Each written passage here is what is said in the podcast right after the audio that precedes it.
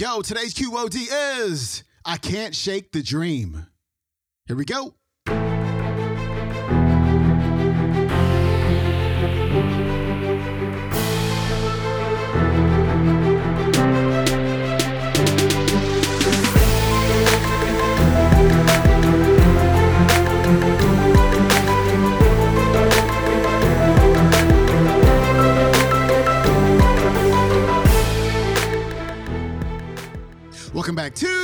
Of the Day Show. I'm your host, Sean Croxton of SeanCroxton.com. I was so excited the other day when I found a brand new Lisa Nichols talk on the Mindvalley YouTube channel. So, of course, she is leading off the week for Your Motivation Monday. And today, she's going to encourage you to give yourself permission to have a dream, a really, really, really big dream, and to also be willing, be willing to pay whatever it cost to create that dream.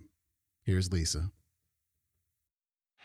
I want you just to sit with that for a moment, turn that off, to sit with that, take a deep breath in. And ask yourself, what's my dream? What's my dream? Begin to feel your feet on the floor, open your eyes, come back into the room. I was at a conference. I told my my tribe yesterday, this place is sacred to me, the Westin Hotel, because I started my dreaming at this hotel 22 years ago. This was the hotel of the conference that I went back to 42 times. This is the, comp- the hotel when I'd have Jelani, my son, who's now 26 this year, I'd have the childcare pick them up right there in the lobby, right before I went on stage, because I couldn't afford to have childcare all day. So I'd have a la carte childcare. Well, how much? It cost that much for a whole day? How much it cost for two hours?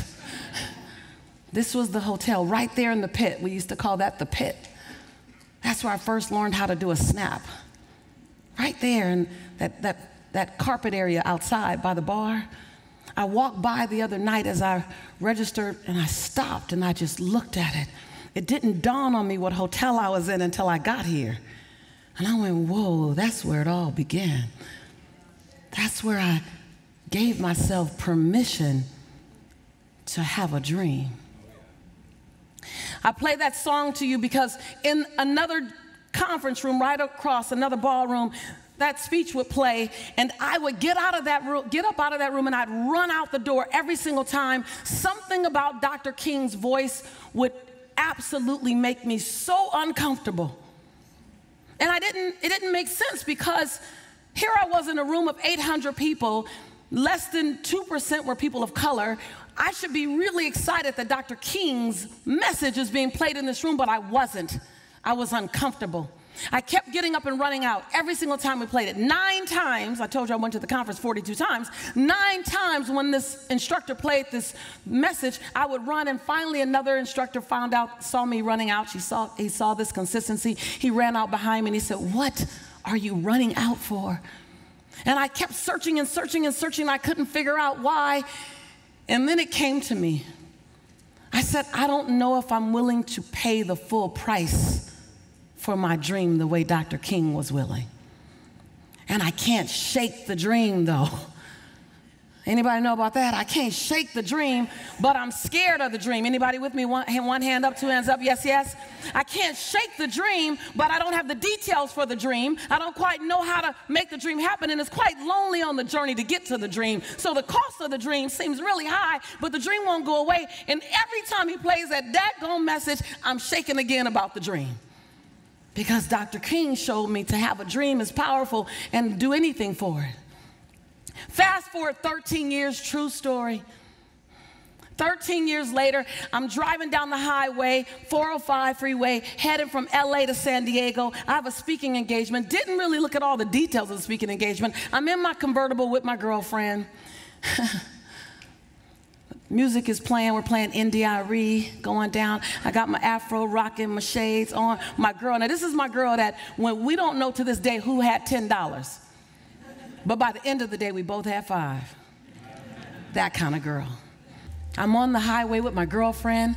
We're literally 20 minutes from needing to be at this event, but the traffic jam says we're going to be 40 minutes before we get there. True story.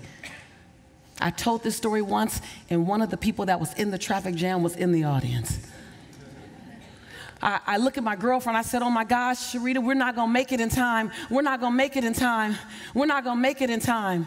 She said, Lisa, remember that guided visualization we did 13 years ago? What if this is your traffic jam? I just start crying. I know it's not my traffic jam, but that's amazing.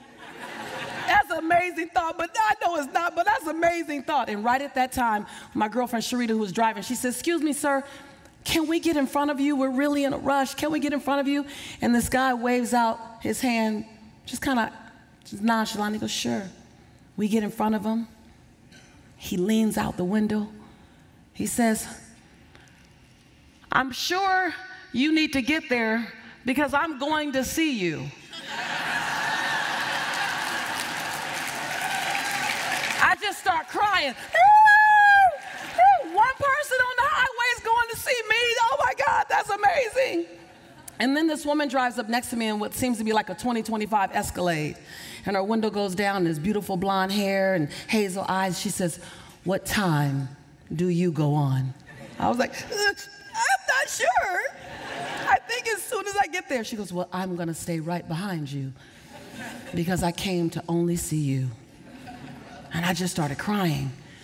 And as we're driving down the highway, people are looking and bumping their horn and waving. And I'm like, I'm telling my girlfriend, how do they recognize me? I got my shades on. She goes, You're an African American woman with an auburn afro and a convertible. are, you, are you kidding? I was like, But my shades. I kid you not. We get to the off ramp, and the off ramp is st- grit locked. And I'm like, I'm not gonna get off the off ramp. I kid you guys not. I don't know how it occurred. But all of a sudden, people begin to drive up on the embankment, one by one, and they cleared the path like the Red Sea had parted. and as I drove through, I'm just staring left and right, and all I could hear them say, Thank you.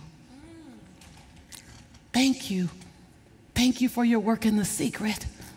Thank you for writing the book. Thank you. They were thanking me for their thing, but I promise you, it was as if it, it was divinely appointed. I get to this arena and there's not 10,000 people there. There were 11,400 people in the arena waiting on me. So when I tell you what you think about is your future waiting to come forth. So mind your thoughts, mind your thoughts. I had no idea that that highway was going to be my highway. You have no idea of the breathtaking future that's on its way to you, that's asking you, please let me through, please let me through. When you decide that you are good enough, when you decide you give yourself permission to have it all, have all the love, have all the health, have all the wealth, have all the abundance, have all the prosperity, when you give yourself permission, it's like the inside of you, your champion is saying, let me out. Ooh, let me out. And when you let me out, I ain't ever going back in. And, and it doesn't all come out in one time. You become the midwife or the mid husband to parts of it, to pieces of it. It's not all in one. I look at the woman I am today. I look at the people that I sit and I counsel. I look at the accolades. I look at the sizzle reels. I look at the, all, I hear the stuff. I, life is different for me now when I walk through the airport. I, I look at this life and I go, that's a long way from being right here on Century Boulevard, just about three miles up the road, right past Crenshaw, in the government's assistance office, right on this street. It's a long way, but it was just one little leap away. Each leap. And so I ask you, who is trying to be born through you?